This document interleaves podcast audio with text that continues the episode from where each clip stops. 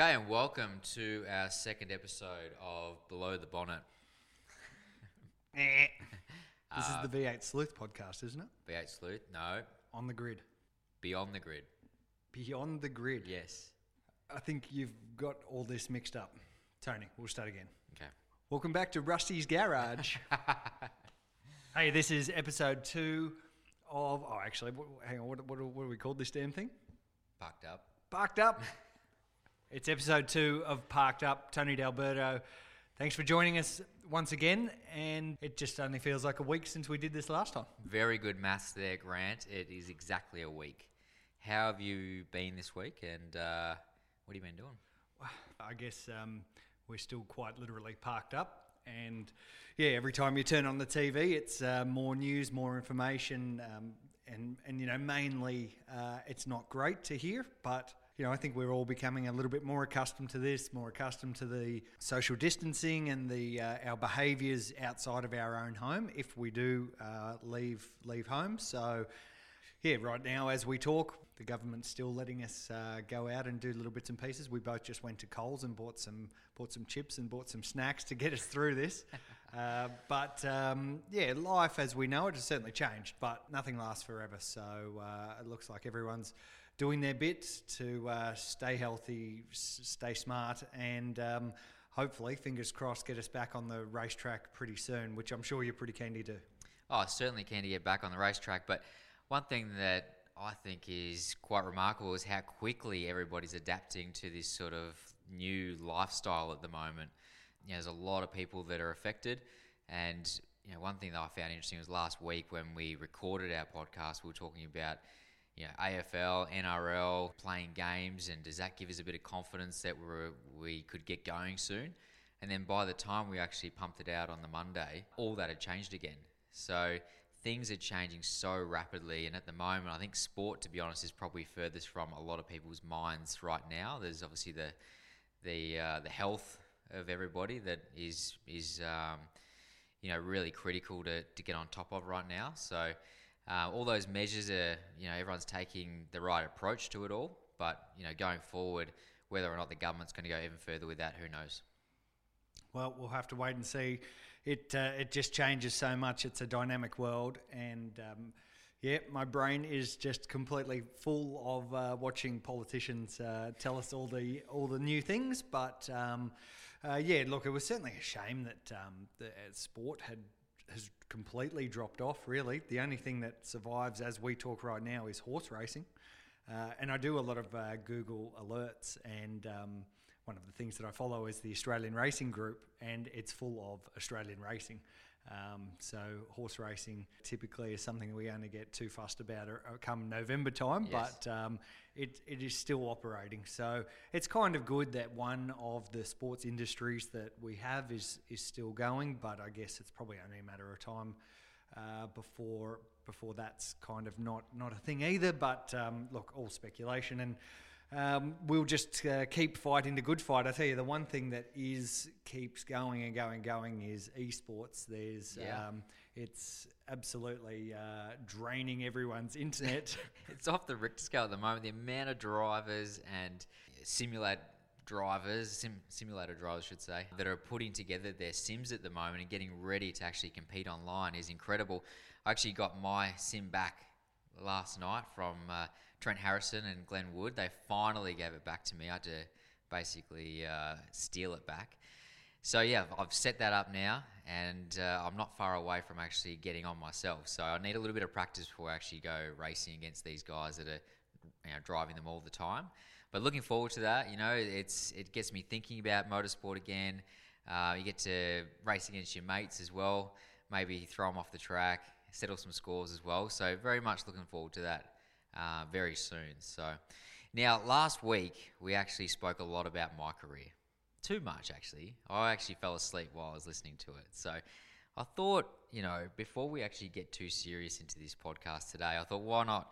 Let's talk about your motorsport career, Grant, because you actually have had quite a you know vast career, uh, a lot of success, uh, a little bit of uh, you know crashing and bashing as well. So we'll touch on that, but talk us through it. Like we've only got a couple of minutes to get through. I know you know the resume is long, but just keep it short and concise. Okay, cool. Well, I was a happy child and uh, grew up in a wonderful, lovely family. But uh, the uh, I certainly grew up in a in a um, in a motor racing household. Dad loved his car racing. Uh, big Ford fan and Big uh, DJ fan. big DJ fan, and I grew up a big uh, a big Dick Johnson fan. Subsequently, John Bowe fan, and it's kind of cool now that I get to uh, speak to those guys, um, and you know think that I grew up with their posters on the wall and, and all that sort of thing. Um, but uh, yeah, I kind of wanted to be uh, the next Mark Webber or uh, whatever as a, as a young kid, but you know probably not really possible. But did a lot of uh, go karting, um, just at club levels, and it was me and Dad and and some of his mates and some of my mates as well, and uh, absolutely had a blast. And um, you know, I have got absolutely zero mechanical knowledge or or uh, probably sympathy either.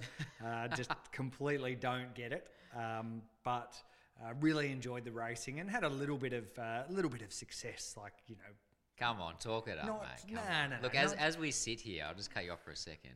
I can see your pristine helmet painted, just sitting there, pride of place, you know ready for it's its next outing. You know why it's pristine? It's because it hardly ever got used.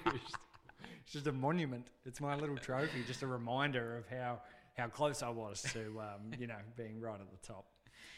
Now, one of my uh, memories, actually, I'm, I'm going to get straight into it. Oh, yeah, this is the only reason you want to Yeah, bring I, this I up. needed to bring this up today. Now, uh, when you were, I suppose, a bit more of a younger journo and I was a younger race driver, we decided to do the Dutton Rally, I believe. And at the time, my uncle owned a Holden dealership. So we needed a, a car to compete in. Uh, and I, I can't exactly remember the car. I think it was like an Astra or Vectra or something like that. Do you remember? No, it was a Vectra. Vectra. Top, Vectra. top of the line as well. Yeah. So she, she was pristine. So we've entered the event and we're going through the different stages. And we're literally, I think we were only into day one at the time. We'd done a couple of stages. And I've done my little pass. It was like a little um, decker sort of uh, setup. So it was, you know, uh, bitumen road, but short, sharp corners and not a lot of runoff and things like that. I've set my time, handed the car over to Grant. And then what happened, Grant? Well, obviously, I was on course to beat your time. I think my second sector was probably two or three tenths up on yours. Purples. gotten- no doubt.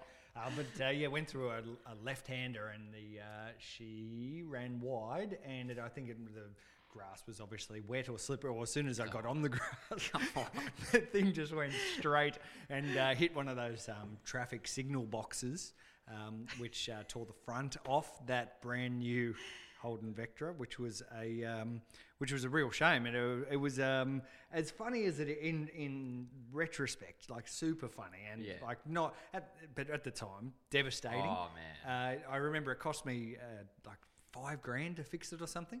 Um, and your old man actually helped me, Yeah. um, helped me repair it. Yeah. Um, Well, I think at the time, sorry, because he did all the repairing, I just sat there with torches while we were fixing it at night. Um, my uncle, I don't think uh, he quite understood what we needed the car for.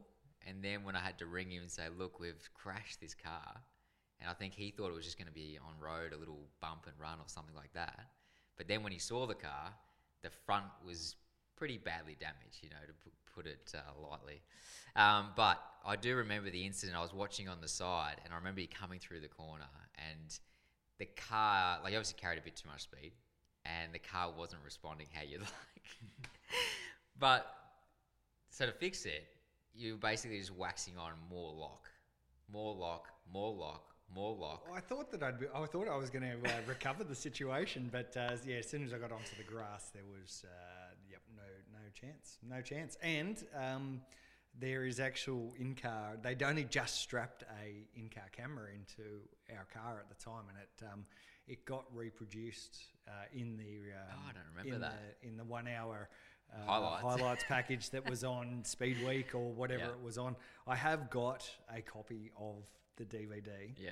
that I hide very, very much at the back of the cupboard, and, and I'll just keep that until, uh, you know, maybe like a significant birthday. You know, maybe um, I do turn 40 this year, but obviously there's going to be no parties this year, so uh, we won't be uh, rolling it out for then. Maybe for my 50th or something like that.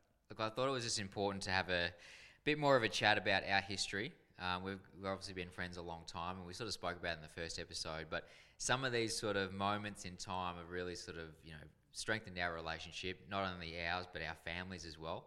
Uh, to the point where I remember the car trip home, and I remember being on the phone to dear your wife and telling her about this accident, and she was not happy that day. Mate, I thought the marriage was going to be over. I really did. Did we actually drive the car home?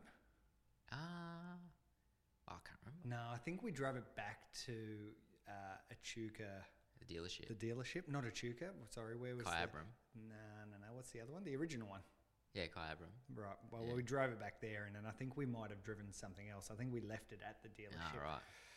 Uh, yeah, look, not not. Uh, I actually lost a lot of sleep over that. Obviously, embarrassing, but also, you know, I was on a uh, motorsport news wage at the time. Yeah, that was uh, that was challenging. It's probably the reason why I've gone grey so so early. No, no, we're all in it together, and uh, like you said, Dad got involved as well, and we tried to, you know, spray paint it and fix it as, as quickly as we could and as uh, cost effective as well. So they're, they're the uh, highs and lows of motorsport. We were there having a great time, and so quickly it can sort of, uh, you know, turn on you. It But was so much fun for about 25 minutes until, until it was all over. Thank you so much for bringing this up, Tony. no problem, no problem. Now, should we get on to the show? Who have we got today? Well, Tony, we have three of the absolute best for our second episode of Parked Up. We've got Garth Tander, uh, pole sitter actually at the TCR Asia Pacific Cup. Unfortunately, uh, qualifying was all we got to run, so we're going to have, a talk to uh, Garth. And um, I know you've got a, a, a couple of um, a little moments uh, Yeah. during your career where uh, you guys had uh, some on track issues. So uh, we'll, I don't know anybody that hasn't had an issue with Garth at some point. Uh, very much a love hate relationship. I love him, he hates me. That's how it goes. Uh, we're also going to speak to one of uh, Australia's first ever second generation drivers, and that's Stephen Johnson. Of course, he races the True Blue inspired XD Falcon, uh, and he'll be competing in the Esport Cup. Also, in the Esport Cup is our third guest, and that will be Mike Sinclair, the editor in chief at carsales.com.au. So, looking forward to uh, grabbing these three on the phone. Let's get straight into it. You're on Parked Up. Let's give Garth Tander a call. It's Garth Tander, the TCR Asia Pacific Cup World Champion. No one outscored him in the, uh, at, the at Albert Park. Garth, thanks for joining us. Thanks for having me, guys. We're in a, uh, a very weird space at the moment, quite literally parked up, and it's a, a difficult time for all. But tell us about your coronavirus story so far. Uh, much like everyone else, it's sort of all very quiet now. So um, my corona enforced uh, holiday started uh, at the AGP after I uh, um, took home the Asia TCR Asia Pacific Championships. I think I'm the first and only TCR champion of 2020 so far. That's right. Congratulations. So, um, yes, yes, thanks. Um, so um, I only got it, I only won it because Tony wasn't there. So, um, uh, so Clearly. yeah, look, it's it's been a bit strange. I mean, we've actually been karting with the kids as much as we could um, until the go kart tracks were closed down, um, and then that's it. Pretty much staying at home, um, building a house at the moment, so being out to that property and, and checking on that. Um, but yeah, really, it's all very quiet at the moment, which is a shame because um, you know looking like it was going to be a good year racing wise, but um, we need to nip this coronavirus thing in the butt so we can uh, all get on with it. Hopefully, in a few months' time. It's definitely uh, a strange world, as Grant touched on there. But look, I just wanted to ask you about TCR at the Grand Prix. Now, you took out the pole position and effectively took out the round, as we mentioned. But would you rate that as probably one of your career highlights? You know, you've won Bathurst, you've won the championship. You know, you've cre- you've done so much in your career, but surely that TCR win at the Grand Prix was right up there. Well, it was qualifying TD that, that, that sealed it for me, and, and um, many of the of the media pundits over the last few years have been quite harsh on my qualifying uh, skills over the last few years. So Finally worked it out. Seal it with qualifying was really a career highlight for sure. See you progressing, um, mate. Yeah, but uh, as I said earlier, it's a little hollow because you weren't there. That is uh, very and true. We certainly you're rated as as the TCR guru in this part of the world. um, yeah, look, yeah, look. I, actually, to be honest, I really enjoyed the qualifying session. I um, um, it was everyone sort of said, "Oh, we were sandbagging, we were sandbagging in practice," but we didn't run new tyres in practice. So um, everyone else started the weekend with new tyres, and we, we ran old tyres, and then obviously put greens on in quali when everyone else did. Mm. And the car was very very good. Um, so brand new uh, car as well. Yeah, the car's not was not brand new. It's um, it done about about fifteen hundred kilometres. It was actually the Audi factory car that had they'd used just for rides. So I'd never been a race car, I'd never been raced. Mm-hmm. It was just their ride car, effectively. So I'd done about 1,500 kilometres. But you look in the thing, like when I went and saw the car, when it first came to Australia late last year, I went and had a look at the car, and it's brand new. It is brand new inside, and um, had a good look over it. It's, it's immaculate. So uh, first run that we we hadn't we hadn't shook the car down here in Australia. It literally came off the boat and sat in the MPC workshop for a couple of months and uh, hadn't been run in Australia at all. So when we got the deal together to run the car, it was a frantic couple of days to get organised. Because yep. um, we had to get all the logger, the, the, the BOP logger in the car and, and oh, radio. You didn't have that in for the Grand Prix. Oh no, no, we ran full boost and no weight. um, so yeah, look, it was it was it was a it was a busy period to get that car ready because it wasn't TCR Australia ready when we did, did the deal. So it was a couple of days. We didn't actually, the car didn't actually get to the track till Thursday morning of the Grand Prix. So, um, so yeah, look, it was. Um, I really enjoyed the qualifying session. The car was hooked up. The MPC guys did a really good job, and um, yeah, to punch out the four three that we did, we were pretty happy with. Now, on our previous episode, we had Michael Caruso, and we were talking about oh, he was starting on the front row. Shorter than you. Yes, someone even shorter than you. Yes, and Italian as well. So we're yes. best friends. yes. Uh, now he was uh, basically sledging you. He was he yeah. was saying What's that he qualified in the front row, but you were going to absolutely destroy the start, and he was going to be leading into turn one. Have you got any sort of comeback to Michael? Oh, do you really? I mean, he's living his wet dream at the moment. He's a a small little Italian driving an Alfa. Um, he's he's just you know he eats pasta for lunch.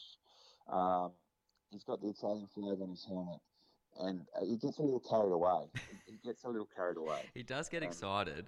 He does. He does have an incredible um, caricature of himself, and um, I asked him. I actually asked him on Thursday night after qualifying. We were both about to leave the track at the Grand Prix, and I said, "So, you done any starts in this thing yet?" He goes, "Yeah, I've done two. I said, "Were they any good?" He goes, "Well, I don't know. There was no one around me." So, um, so um, I don't think he was going to beat me to the start to the first corner. But, he was uh, very never know. confident. He was Well, super I know, confident. well, he's always very, very confident. He has to make up for his lack of height with confidence, and um, and he was very, very confident. But we did actually have a bit of a pact. We did actually have a bit of a grown-up conversation and say, look, hey, let's just get through the first couple of corners, and uh, and whoever gets to the first corner first, let's just fall in line. Yep. We'll punch out the first half a lap as quickly as we can, and then stretch the field, and then we'll argue about it later. So Let's be actually have a real. Let's be real. As soon as that green light goes or red light goes Yeah, out, all that that stuff is out. Yeah, so, goes out the window. Yeah. especially with you, I know that. We did try and have a grown-up conversation. I had to stand Michael on, on a spare tyre so we could talk eye to eye. Um, but yeah, yeah. No, we have a bit of fun. We have a bit of fun with each other. I'm looking forward to renewing that rivalry when we get going. again. Yeah, we all are. Um, obviously, we're in this holding period at the moment. Fingers crossed we can get going uh, in the next few months. But is the plan to do the whole championship? Uh, I know you sort of mentioned that it was a late deal to do the Grand Prix, but uh, full intention to, to do all the rounds. Uh, the intention is to do all the rounds. We're still a bit short budget-wise to Mm. finish the year, but um, we were we were intending we were intending to do all of the rounds, and then it was a very last minute decision to do the Grand Prix as well when Castles came on board. So we yeah, look, it, everything's going to be different now. Obviously, the economy's changed. Mm. Uh, everyone's going to be in a different scenario. You know, it's almost like we'll have to be talking, you know, pre-coronavirus and post-coronavirus as far as what's going on, budgets and all the rest of it. So. Um, at the moment, everyone's in lockdown. No one knows where, really where they stand. Mm. Um, but the intention at the start of the year was to do the full championship.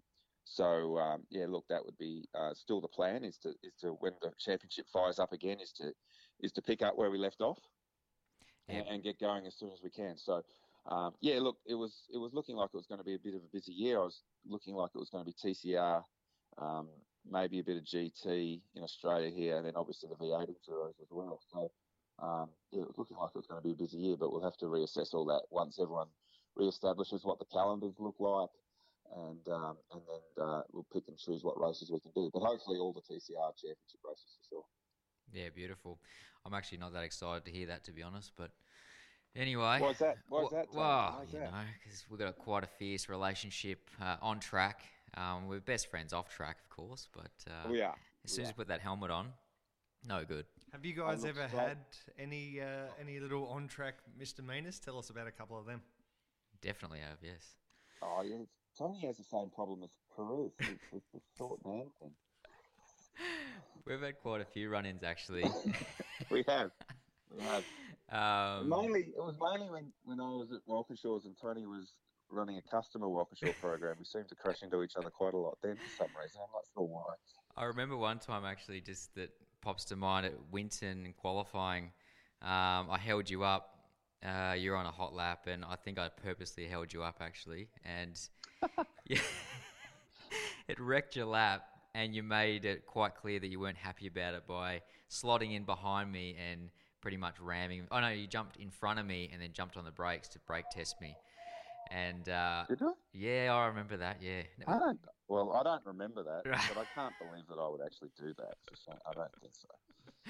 it was some choice on a hot words. as well. To be honest, you were probably on a hot lap as well, going as fast as you could, and that was you just doing No, your no. best to hang on. That was actually a good round for us. We actually were on the front row that round, so the car was well and truly hooked up. Uh, Well, maybe I did get behind. Maybe, maybe I did get behind you and push you, and that's why you ended up on the front row. see what I mean, Grant? awesome. Well, one last question from me. How are you keeping yourself fit and healthy? And are you going to get into some of this sim stuff? Uh, have you got your bike set up? Are you doing running? You know, what, what sort of training you're doing uh, in anticipation for going racing soon? Mate, I'm over 40. I don't train. So, no. Um, certainly doing a lot of running at the moment, as much running as, as I can while we can still get outside. So, a lot of running, and that's about it at the moment. I'm probably get into the sim stuff because there's not much else you can do driving wise to keep the hand eye coordination up. So, Do you have a looking sim? at getting in. I don't have a sim, no, No. no. I gave, I had a sim years ago, but I gave it away. So, Yeah. um, so no, I don't have a sim. So I'm looking at getting into that. It's- MPC have got an awesome sim that they use, so I've been using that a little bit. Used that a lot before the Grand Prix, which helped. So yeah, uh, probably do a bit of that. Uh, I've got to do a, a, doing a fair bit of running. We live not far from out in the Yarra Ranges. We live not far from the Warburton Trail, so we go out and do a lot of running out there. And that's that's about it. Really, just sit around and um, and watch the grass grow. So um, yeah, there's not much else going on. Yeah, there isn't uh, too much else to do at this point. Just uh, stay sane and uh, and and keep Mm. it real. Look, we want uh, we want to see you you back out on track. We want to see uh, this um, this rivalry uh, rekindled between uh, yourself and Tony. Oh, I Um, feel like we can really turn this into like a Skaife versus Ingall type um, scenario. I'm really looking forward to the, the day where I tip Tony off the track and he ends up buried in a tyre barrier somewhere. Oh, and don't do that. throw- I haven't got any tries budget to throw his helmet at me and I can swerve at him on the racetrack and we can all get a hundred thousand dollar fines and get told off. And those sorts of things. So I'm really looking forward to that day. I think we, this is something we can really, really build. Maybe we'll start with it online. Are you doing the online sim thing, TD? I'm going to do a little bit, but like you, I didn't really have a sim, so I've uh, just got. So you're you're Yes. rapidly on the phone at the moment, calling every Yes. sim manufacturer saying, "Hey, look, let's do a deal. I'll stick together on Wow. the whole rah, rah, rah. I had a sim. You know the I- whole st- I gave it away to a friend of on mine. helmet thing doesn't work in the virtual world. You know that? From a commercial point of view. Uh, so I've just got my sim back, but I'm uh, I'm just setting it back up again. So so you're hooking your Commodore 64 up to it. yes, pretty much, pretty much. So I'm very much a rookie. Interestingly, we uh, we've spoken to quite a few people about this, and the younger generation they've all got these amazing setups, and uh, some of the uh, more experienced, I'll say experienced drivers, You could say older. um, have never sort of used the sim so much. Um, but it's interesting now, like the, the technology and the computers are going uh, they're so good that it, the simulation is so realistic. So Yeah. you can actually get quite Well, it was lot out always it. i think when they started back when we were, you know, young and, and Sims first sort of came out, the software wasn't very good. It was actually the Mm. software that was holding it back. The hardware was pretty good. Whereas now the hardware's come along a lot, but the software now is so realistic. It's so immersive now. I know when I drove the MPC one, you become so immersed in it that it, you're driving it identical to the, how you drive the race car. And I, I get out of the MPC one and I'm sweating. Like Yes. it's, you, you're just so immersed into it. So, um, yeah, look, I think they have come a long way. And, and the reason all the young ones have them and, and us older ones don't is because they don't have kids or, That is very true. or responsibilities. We have to be responsible. Very You can't go lose eight hours a day on the sim while the kids are running riot by themselves. Exactly. It's like when they say, "Oh, let's get on at six o'clock at night." It's like, mate, I got no chance with two kids. No chance. Maybe nine o'clock. Well, GT, I know you haven't locked uh, locked in a spot yet for the car sales ARG Esport Cup, but uh, there'll certainly be a spot available if um, if the sim does uh, does land in your uh, in, in your lounge room. Oh, I'm, I'm, I'm, trying, I'm trying to do. I'm, it'll end up very much like my Grand Prix deal. It'll be very much a last minute deal, and we'll rock in late and hopefully steal the thunder from everyone. Well, we look forward to it. Um, all the best to yourself and your family uh, during these difficult times, but um, you know, not too long until we get back out on the racetrack. Uh, GT, thanks for joining us on Parked Up. Cheers, guys. Stay safe. Thank you, bud. Great to have Garth Tander on the line, and for me, Tony, he is one of the top five Australian motorsport drivers we have ever seen. Would you say that I'm in the top five? I'd say you're close. You're in my top, top, five. five hundred. You're in my top five. But Garth is a racer's racer. Yeah, he's one of those guys that even if he doesn't qualify that strong, and he mentioned in the chat there that you know maybe qualifying hasn't been his strength over the last few years, and he uh, gets uh, slagged about it a little bit in the media. But even if he qualifies tenth, you know that he's going to come through. Uh, particularly his opening laps are really strong, cold tires. He sticks it in gaps that probably most people wouldn't dare. But you know when Garth Tander's behind you, and if he's got a sniff of a uh, position, he's going to put up the inside, and you've, you've either got to uh, you know give him room, or there's going to be contact made, and that's sort of uh, I wouldn't say he's a Russell Ingall enforcer type, but uh, he's very assertive uh, when he's making passes. So very strong racer. Um, it's great. It was great to catch up with him, see what he's doing during this time. Doesn't sound like you know too much. I mean, he's he's building a new house, which is quite exciting for himself and Leanne. Um, but you know, besides that, he's doing the right thing and he's abiding by what the government regulations are, and um, or you know, um, advising um, to stay away from people and do the right thing during this period. Well, Garth uh, bounded onto our touring car scenes late in the 90s. Uh, just a few years before him was this uh, young bloke who had a very familiar surname. It was uh, Johnson, and this one's first name was Stephen. What a lineup! We've decided to grab him for a chat. Let's go. And on the phone now, we have our close and personal friend, Stephen Johnson. Stephen, thank you very much for joining us on Parked Up. You're welcome, fellas. No problem. It's probably a very fitting uh, name at the moment, Parked Up. That is uh, the genius that we are right here. We used all of our brain cells, put them all together, and uh, that's what we came up with. And a uh, real shame that we are parked up, no racing, and that beautiful XD Falcon that you poured so much uh, blood, sweat, and tears into over the past 12 months to get going is unfortunately um, just not seeing racetracks at the moment. Tell us what your coronavirus story is like and uh, the frustrations of um, being parked up. Yeah, well, it's um, obviously it's frustrating and, and it's different for everybody. You know, you speak to a lot of people and, uh, you know, almost no two stories are the same with how it's affecting everybody. But Um, you know, we would have loved to have been doing stuff. We would have been loved to have racing at, at Sydney Motorsport Park and um, and getting that uh, that XD Falcon out again. But um, you know, the frustrating thing is we've done a fair bit of work to it since Adelaide, um, but we can't even try it or test it because we can't even go to any racetracks at the moment. So um, one of those things that we've just got to, you know, obviously isolate ourselves and, and do everything that we all possibly can. And if we do that, you know, this will be over quicker than we know it. So we're doing the same thing um, at the moment. I'm sure in the next week or two, my my garden and my yard are going to be looking the best that they've ever looked. So uh, um, we'll uh, we'll have to wait and see and uh, and see what transpires over the next couple of weeks. Now we want to we want to talk about a few things today, and thank you very much for joining us. Uh, but talk us through the build process of the XD. I mean, we don't have all night to, to talk about it, unfortunately, but there was a huge amount of work that went into it, not only from yourself, but you know your dad and all the partners, all sponsors, crew. There was a, a massive amount of work that went into it for a long time. So, just you know, tell the, the listeners a, a little bit about that process.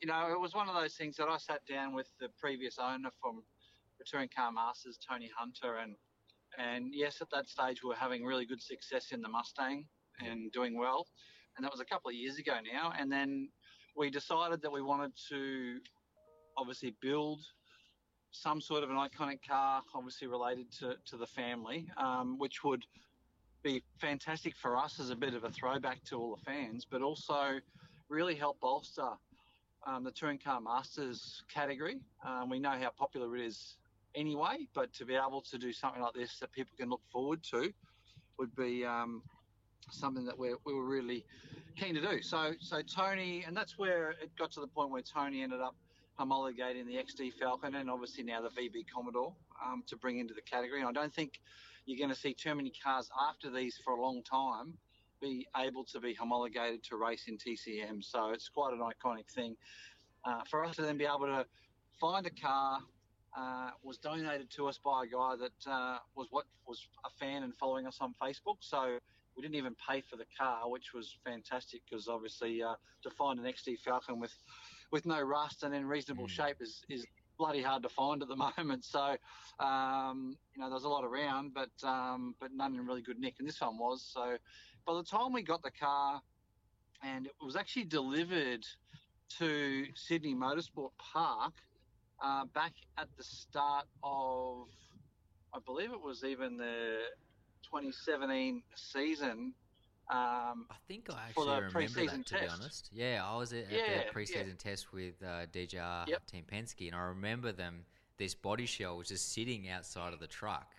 Yeah, so it was either that or it was. Yeah, I'm pretty sure it was 2017 season. And it sat around uh, after we pulled it apart, and it was sitting there because it was coming home from where it got acid dipped back to bare metal. And then after that, we basically spent over 12 months in, de- in the design phase. So the car just sat idle with nothing on it for 12 months. And then uh, at the start of the basically the 2019 season, um, it, it uh, started to then become apparent that we could, you know, do some cutting and, and building and, and getting the chassis to where it needed to be and designing and building the parts and all that sort of stuff. So, yeah, it was a very, very long process. It was, you know, we're very proud to be able to have, you know, obviously the three generations of Johnson's working on it. You know, young mm. Jet, my son was in there doing a bit of stuff, more so getting in the way, but he was there anyway. um, uh, having myself there, obviously doing a lot of hours on it. I mean, just in the last two weeks, two and a half weeks of the build before Adelaide, myself personally, I did 490 hours at the at the workshop. So it translated out to be about 14, 15 hours a day, every day for two and a half weeks, just to be able to get it finished. Um, Dad was there a lot. Uh, Nick, um, our my only employee, was there a lot, obviously, and as many hours as me, if not more. But also, you know, Dad's brother David, or Dino as he's known as, um, who worked on the 81 car back in the day. He was there a lot helping us as well. So it was just a really, really cool thing to be able to do together and, and a massively proud moment when we got it on the track at, uh, at Adelaide. Yeah, and everybody from the outside was really curious to see how the car would go. Obviously, you've won the championship quite a few times now and been so dominant in the Mustang. But then to build a car from scratch, um, you're always going to have niggly little problems. And you did do a couple of laps at Lakeside just before Adelaide. What did you find out about the car when you put it on the track for the first time?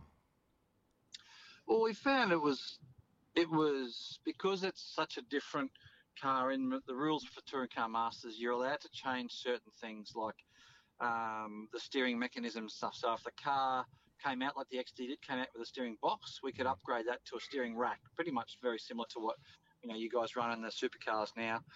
Um, also you know everything else is done really fine tuned, I guess you'd call it. You know, a lot of suspension components and things. Um, comparing that to the Mustang, the Mustang's still got a very uh, huge amount of standard parts. So still got a steering box, it's still got idler arms and pitman arms and all the original sort of, um, I guess, joints and, and arms that come on the road car, which are just basically slightly beefed up with, with bracing to make them strong enough for, for the race car. So, um, you know, I could turn that wheel probably 10 or 15 degrees each way and the car wouldn't actually move, you know what I mean? So it's, it's like an old car where it had a massive amount of slop in the steering box and it had a huge throw. It felt like a, it felt like a, a Mack truck when you're changing gears. Um, but uh, the the XD it it's it feels like it's more like a supercar. So yep. every little input, if I turn the wheel a little bit, it's very direct. The gear shift's nice and close, nice and close together. The pedal box is the same as what you got in a supercar. So the brake pedal, you have to pump the thing up ten times to have a brake pedal. So, you know, it's it's good in that regard, but it's bringing its own challenges now too. Whereas every little setup that we do on the car is not quite uh, if it's not quite right, you feel it. Whereas the Mustang, it had that much flex in it and everything else. It didn't really matter what you did; it was good no matter what you put in it. Well, we can't wait to see the uh, development and the progress of the XD as the Gulf Western Oil Touring Car Masters gets back underway. Uh, it can't come soon enough for everyone's uh, sanity. In the meantime, though, we have uh, this little thing called uh, e racing, which is taking over our world due to the uh, situation that the globe faces. And you've agreed to uh, to join in, which is amazing. Even better that uh, your son Jet is uh, going to share that ride with you in the all blue Audi, as it'll be for the TCR races and the Formula 3 races. Um, I guess family pride on the line first. Who's going to be faster, yourself or the kid? well, it's yeah, it's it's one of those things that I'm going to have to maybe um, put him in lockdown into his bedroom at, at an early hour and do some uh, do some little sneaky testing myself uh, from eight till midnight or or thereabouts, and um, making sure that I've still got the upper hand. So he's been doing a bit of practice. He's he's been in the TCR car up at Bathurst doing some laps and. Uh, you know, from what I understand, he's doing some reasonably good laps. So we're going to have a shootout, uh, you know, very soon ourselves, just to try to push ourselves along. And um, last time we got on a sim, which was only not long, only a week ago, in a friend's place, it, uh, I still had the upper hand. So mm. let's see if I can. Um, but he's got the upper hand on practicing on this. Uh, uh, new platform with the uh, the TCR Audi that he's been driving at the moment. So we'll uh, we'll wait and see and uh, hopefully, to be continued this discussion later, and hopefully, it's in my favour. I reckon the uh, kids have got an upper hand though because they spend so much time on this sort of stuff. And I know personally, I haven't done a lot of it growing up, and now to get involved, we just don't learn as quick as the young fellas do. So I reckon some of these, uh, you know, the young kids like Jet uh, that are that love it, they're involved in it, they just pick it up that yep. little bit quicker than what we do. Oh, yeah, that's that's that's absolutely right, and I think that you know I think for him it's been a really good tool because moving from go karts and moving to like the Hyundai Excel that he's racing at the moment, he learned a lot of what to do with regard to braking and heel toeing and revving with one foot while it's on the brake and at the same time on the simulator. So it was a huge tool for him to be able to learn how to get into that car and, and understand it quicker. But you're right, like they really learn a lot quicker. They can muck around with the settings a lot more. You know, he mucks around with the feedback settings and say this feels better. This feels. He's even been mucking around with the feedback settings, making the uh, the TCR car feedback feel like his Hyundai. So, um, and he was faster than me in his Hyundai in the Enduro last year. So uh, let's hope that it's not the same when we jump on the simulator a bit later. Well, I think the best bit about uh, your entry is that you won't actually have to uh, compete against him. Uh, you'll be uh, sharing that ride, but um, Yes. uh, maybe if uh, if this lasts long enough, there might be two simulators inside the uh, inside the Johnson household. Just uh, just quickly before we let you go, tell us about the the sim setup you've got. Is it the latest and greatest, or or is it something you've uh, pulled out of the back shed and, and dusted off? No, it's it's pretty much. I think it's it's definitely not the latest and greatest with some of the ones that you see, like Scotty McLaughlin's one, and uh, even even a friend of mine down in Melbourne that's had. We were just down there recently before all this uh, lockdowns have been coming. Yeah, very cool setups, triple screens, all that. I've got one screen. I reckon it's about about the size of my laptop. Uh, so if uh, anyone's beside me going into a corner, TD included, better watch out because I can't see you. and uh, uh, so yeah, I've got a I've got a reasonably good steering wheel. Uh, it's not the latest, but it's it's not you know it's not totally average. So um, yeah, but the, the good thing is that um, you know, I can I can pretend that I've got some old Logitech G15 wheel and and which is strapped onto my kitchen table with a monitor on it and uh, uh, pretend that um, I can't see anybody. And uh, yeah, I think it's going to be quite good to be able to race against you guys because I think um, I think guys like you know Will Brown I know really well, good bloke. I'm really looking forward to putting him in the fence, and also uh, I'm also looking forward to. I've never roasted raced against James Golding. Yeah. But- That haircut has really annoyed me, so I'm really looking forward to fencing him as well. You've heard it first here. S- s- settling some fashion scores. I love it. Well, Stevie J, thank you so much for uh, joining us on Parked Up, mate. We want to uh, see you out back on the track for real, but uh, in the meantime, we'll um, look forward to seeing you next Thursday in the very first car sales ARG Esport Cup. Enjoy, uh, enjoy isolation, mate. We'll talk to you soon. Yeah, thanks guys. Thanks for having me on. Thanks, buddy. Great to grab Stevie J for a chat. Unbelievable to have that true blue XD Falcon back on the track. Made so famous by his father. And I was um, fortunate enough to be in Adelaide for the first round of TCM. And the amount of people that were hanging around that race car, Tony, was uh, excellent. You know, just to see the um, the emotion again from from all of the fans, new and old, pouring over the car. It's definitely going to be popular in 2020 and beyond. Oh, for sure. We saw a huge turnout at Lakeside for the first sort of shakedown for the car. And this car's been a couple of years in the making. Um, and as Stevie said, you know, the amount of hours that himself, you know, personally, you know, DJ uh, and the family have put into trying to get this car on track, it's been a, a huge effort. So to see it racing around Adelaide, and yeah, he probably didn't quite get the results that they were looking for, but it is a brand new car. And just, you know, listening to the feedback the car's giving, the steering, pedals, all that sort of stuff, that's going to be a fast race car when they can get it sorted. So, looking forward to seeing how he progresses once we go um, post coronavirus, obviously. Uh, and also, great to have here uh, Stevie and Jet on the in the E series as well. So, I'm really interested to see who's going to to go faster and who's going to be the quicker Johnson. My, uh, I'm putting them, my money on Jet though. I reckon we should get Dick into one of them as well. no, I think anytime you put a steering wheel in front of Dick, he's happy uh, happy to oblige. We we actually I, I saw him get in the the Mustang um, last year at Adelaide, and it was like so hot, and you know he really didn't have to do it, but he was like in the car before he needed to be. He had a smile from ear to ear, and you could see because he had an open face helmet, um, and you know.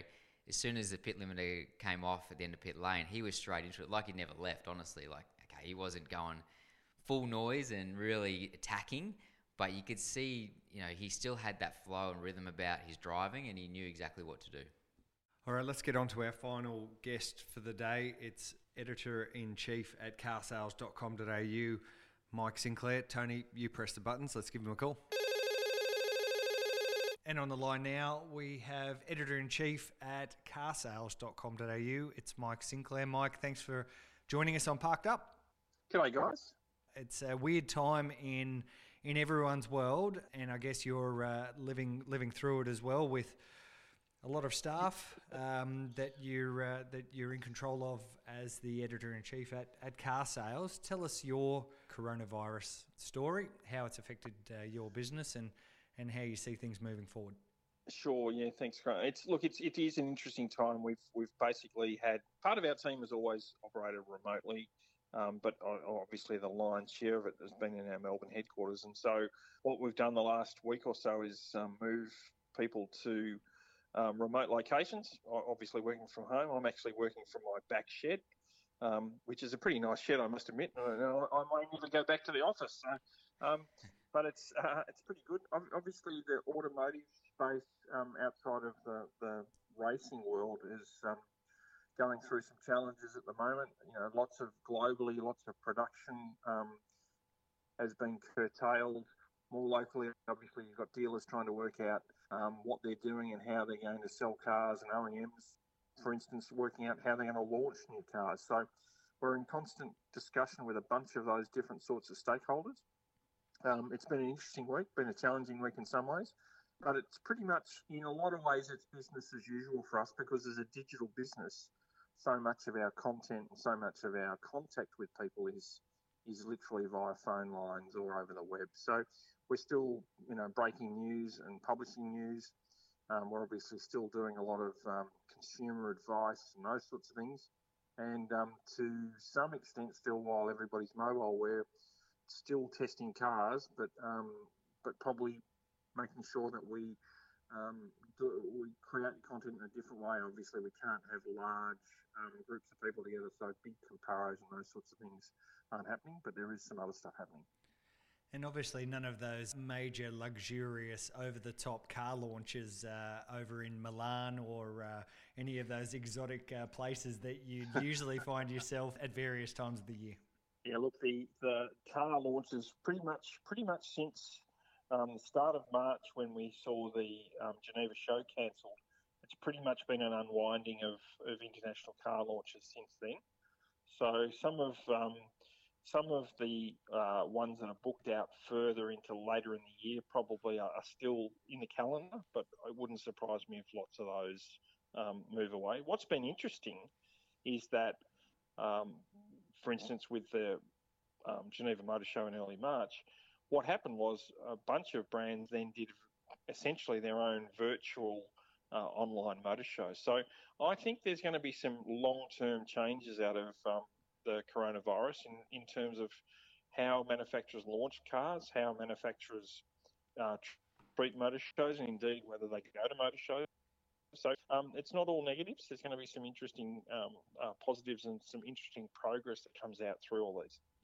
I'm certainly no expert in the uh, in the car world, but I just think about how the dealers will will really struggle during this period. Like, uh, you know, we're we're being told to stay at home, so that means don't go into a dealership. Um, but forget the health side of it, the economic side of it. You know, people in the new and used car market, it must be a really, really uh, hard space at the moment. Look, there's no doubt they're doing it tough. Um, I mean, we've, as a company, we've done some things which I'm very proud of. Some of the moves we've done. We, we actually have told all dealers across Australia, not just across cars, but across all our verticals, that we will not charge them in April. Um, which is you know our bit to try and keep everything ticking away. What's been interesting is we're constantly um, surveying consumers, and there is still a desire out there to buy cars, and there's still a desire to research research cars. What some of the clever dealers are doing, and what we're encouraging, we're trying to supply information to dealers on this basis, is they're doing things like going, right, here is our here is our procedure for disinfecting cars. Here's our procedure for how we would like to deal with you. Here's the opportunity for us to bring a test car to you to drive at home um, here's our opportunity for us to come and evaluate your trading at home. So there are quick movers and um, people who are adjusting their business model very quickly to, to, to make sure that they can make the most of the opportunities that are in front of them. And kudos for doing that. Yeah, that's fantastic. That to see the changes and how quickly everybody's reacting to this, and we're going about business a little bit different these days. But just to shift our focus a little bit, Mike, I just wanted to talk about. Obviously, you had a couple of laps in my Honda recently. Let's talk about some good times. Talk us through that. Yeah, yeah, it was good um, fun. Yes. What you thought of the car, and, and did it live up to expectations? I know you have you had driven the Audi before, but to drive the Honda in a bit of anger, uh, not probably enough enough laps, but did you enjoy it? And would you come back for more? Look, I did enjoy it, um, Tony. It's it's. I think what we tried to set out in that day was just to contrast it for people between what a road car is and what a TCR car is, because I think a lot of the people out there think, well, they're really just a road car with some numbers and a set of slicks on them. Well, they're they're very far from that. They, I, I sort of talk to people about them when I've described it as they're like a like a front wheel drive GT3 car. So they look Yep. very much like the donor car, like an R8 looks like an R8 LMS. But they are very, very different in terms of how they handle and how they're engineered. Um, they are proper racing cars. They just happen to have the um, the wheels that power them at the front end. That's very true. I get asked the same thing. How would I describe them? And often I think, you know, you think about a production car and think about the Type R, for instance, uh, and just put a roll cage in it and away you go. But I say the same thing. It's halfway between a production car and a GT3 car. It's got that real race car feel. You can tune them just as much as a GT3 as well. So they're very quick little cars, but that front wheel drive is the tricky bit. And on our previous episode, we spoke to Michael Caruso about his first uh, opportunity to drive the TCR car and how difficult that was to adapt um, to a front wheel drive car. Now, you've had quite a bit of experience, uh, especially in the Excel series.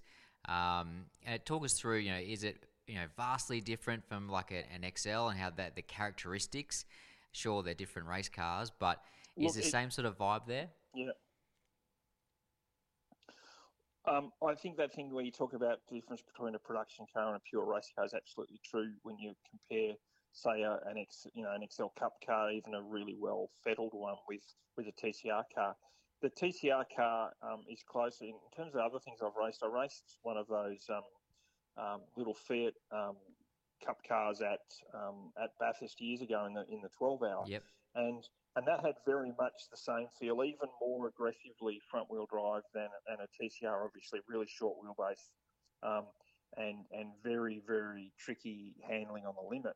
The the or on, on my limit, not on yours, TD. But anyway, um, the um, the the TCR car is a much more or much better behaved car than the than the Fiats, the Assetto Corse Fiats were. Mm. But um, it's different in a, a different uh, world in terms of how quick it is and the the ability to hold corner speed because of that slightly longer wheelbase and those sorts of things. So it's it is all about corner speed. It's Mm. it would it takes a hell of a lot more than three or four laps to get to know how to drive the car, but but straight away you can understand what you guys go through in, in a race in terms of trying to get tyre temp very quickly, um, and then trying to absolutely maximise your lap times. One of the things I thought was interesting, I, I've sort of, I've actually been doing a little bit of sim time this week, just getting ready for the that. for the um, for the car sales ARG Sports Cup, which I'm very, I, I, I'm sure I'll have a prominent role in, particularly in the reverse grid races. Um, but um, the um, the the thing about that is, and and the, the sim modelling is pretty good there. Is is how how um, uh, patient you have to be to before to let the car get turned, and how that is that's a, a very um, different discipline even from production front wheel drive cars. You know, making sure that you've got that um, car, allowing the car to turn, allowing Mm. the, the car to, to pivot on, on the front wheels and, and, and really not worry too much to a point of, What the of how far that back's going to go around to get you turned. Yeah, I I completely agree. And I mean, last year it took me a long time to become comfortable with it, but I really wish on that day that you actually drove the car, the rear t- tires had a bit of temp in when you first jumped in because you sort of go through a point at the start where there's not a lot of grip and they're very, very angry and they want to bite you. And then once the tires warm up in the rear, they're a completely different car. So giving you the chance to actually drive the car in full anger, I think you might have a, a slightly different perception of it. So what Tony really wanted to to see on the day was to see you get to turn three and spin the car around. Well, well, he did, but I managed not to do that. Although with the in car, it was it was pretty good. I mean, how do I not spend a fair bit of time? I can see why guys who haven't spent a lot of time in fast front wheel drive cars get in trouble because mm. I mean the the throttle is your friend as soon as things start to go pear shaped, which is absolutely opposite of what absolutely. your sort of natural instincts are to do. But um, the um, the the fact that and this goes back what where I learned that is years ago. I was lucky enough to go to a thing um, with Renault in France where we, we actually went and did some stuff with um, with uh, Renault front drive race cup cars, and at one stage they put us on a big skid pan and, and literally the instructor would sit in the right seat because they were left hand drive, mm. and halfway through the skid pan he would pull on the handbrake and get you past essentially past 90 degrees. Yeah. And then instruct you to stick the stick the boot into it, and you could drive out of it. Yep. And so it, it's it just goes against every bone in your body to do it. But when you do it, and once you've done it a couple of times, you go, okay, well that's what I need to do. And um, and whilst I can't guarantee I, I do that every time it happens on a racetrack, you certainly learn it pretty quick. It's, and, it holds in good stead for the first couple of laps with with a with the TCR car and just trying to get some temp in the back tyres. It's just not natural though. I, I keep telling myself the same thing. I remember I got I got half turned around at Tailem Bend last year, and I remember talking to myself saying, "Get on the gas, get on the gas," and I I pulled myself out of a spin as well, and it worked beautifully. But to think of that like uh, at a split second, it's just not natural right now, and I think if you've driven those cars all your life, yeah, no worries. You just get on the gas and drive yourself out of it. But my instant reaction is to correct it, get off the gas, and try and recover the car. So very foreign. Uh, but look, we're talking uh, about race cars and you know the, the enjoyment that we get from going racing. And as you mentioned before, you were doing a little bit of sim work early in the week, which I did uh, check out on uh, social media. Uh, so, getting yourself ready for the ARG Esport Cup. Uh, are you looking forward to that? And how handy are you on a simulator? Uh, I think I'm like with most people who've driven cars all their lives rather than driven computers, and, and I'm terrible on a simulator. But but the I, but working with was working with the guys on uh, at Motum Simulation, and their sims, um, they've done a huge amount of work on it. I, I think they're right at the pointy end of proper you know, afford when I say affordable, they're still massively expensive, but mm. non non F1 type sims, and the with VR goggles and uh, movement of those things, they're quite natural, and you can sort of suspend disbelief and, and get your head around it. The thing I find hardest is slow speed corners. I find it really hard to judge where you brake and how you do it. Um, I have no doubts that I will be the slowest of the field, but I'll enjoy it and I'll watch all of you guys doing it at the pointy end. But it's um, it's just one of those things. I mean, you know, in, in the current environment, if we want to go racing, this is how we're going to have to do it. And if we want to watch racing, it's how we're going to have to do it as well. And I think we just published a story um, recently with with sort of a, a rundown of some of the esports that's being that are being rolled out. And NASCAR have just done the first round, um, and IndyCar's coming up. Um, but the NASCAR first round, they got a you know they got a viewership of almost a million people. So um, you know it's it's it for the time being, it's going to be what we have to get our jollies out of.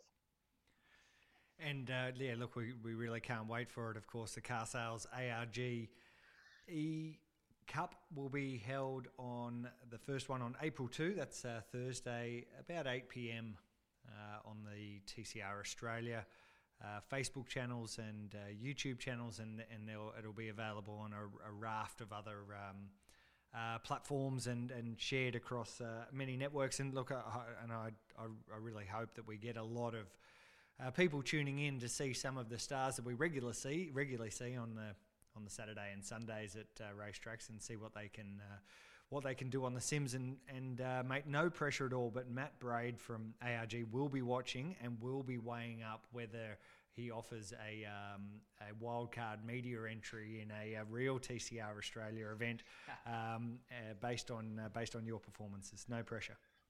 Well, I thought I thought you'd be saying that Matt Braid was getting on the grid as well, and I thought, well, that'd be my first target. there seems to be a few scores that are going to be uh, settled in this one. I think. Well, I think look, it's it it's one of those things, isn't it? I think the first one will probably be, you know, there'll be a lot of people having a lot of fun, and then you watch them. They're races. Those guys are all races. It'll, it'll, and as soon as there starts to be some some um, uh, uh, thought processes start going in their head instead of going, let's go biff and barge, they will get serious and they will start racing. Well, we can't wait for it. Um, 50 um, virtual cars trying to pile into Hell Corner. I can see it being absolute smooth sailing, no dramas at all. There won't there won't be one car with the wheels pointing up. I have uh, I have uh, no doubt at all. Everyone will be super sensible. Of course, as they always are. Mike Sinclair. I think, um, sorry, mate, you go. I was going to say, I think it's um, if uh, it's it'll be a virtual version of what the Excel Cup is every time we go out racing. You know, 62 cars trying to fit into two corners, and, and, and it'll be a lot of fun. The Mike panel damage will be cheaper for me though. Mike Sinclair from Car Sales, thank you so much for joining us on Parked Up, mate. We can't wait to get real race cars out there, but uh, we appreciate your support of the TCR Australia series, uh, and in the meantime, the uh, Car Sales ARG Esport Cup as well. Cheers, thanks, guys. Well, that was quite insightful listening to Mike's story there, and great to have him on our Esport Cup as well. So I'm really interested to see how that's going to turn out. Uh, we had some fantastic guests on today's show with Garth and Stevie J as well. Before our next episode, though, we're going to get into some of this online racing as well. So make sure you, you do tune in. Um, it's going to be really quite interesting to see how these drivers stack up. We know how they go on the track, uh, but let's see how they go online as well. Now, in between time, please let us know who you want us to chat to. Uh, we're open to all the suggestions and who you want to hear from. We want to make this as interactive as possible. So get on and follow us on the Facebook site uh, and uh, put a mention in there of who you'd like to actually listen to. Thanks for today's episode, Grant. Thank you.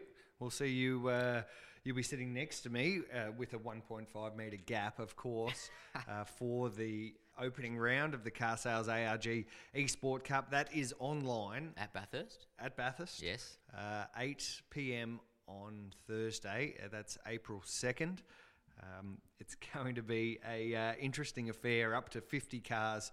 Certainly, stay in touch with our on our Facebook page, our YouTube page, uh, and and most of the other regular motorsport websites for the latest news leading up to that. There's uh, a couple of cool entries uh, that that are going to be confirmed. But oh, um, come on, tell us seriously.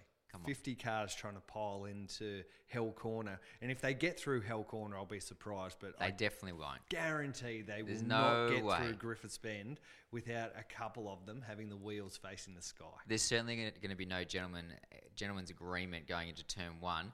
Uh, that's the thing with online racing. You know, you just have a big crack and all these scores are set, all these drivers, so they're going to take each other out. And as soon as the red light goes out, uh, they won't wait, you know, a couple laps in. They will just do it as soon as they see that driver.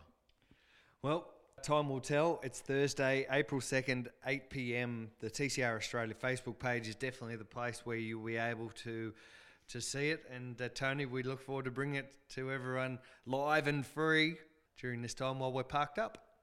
Stay safe, everyone.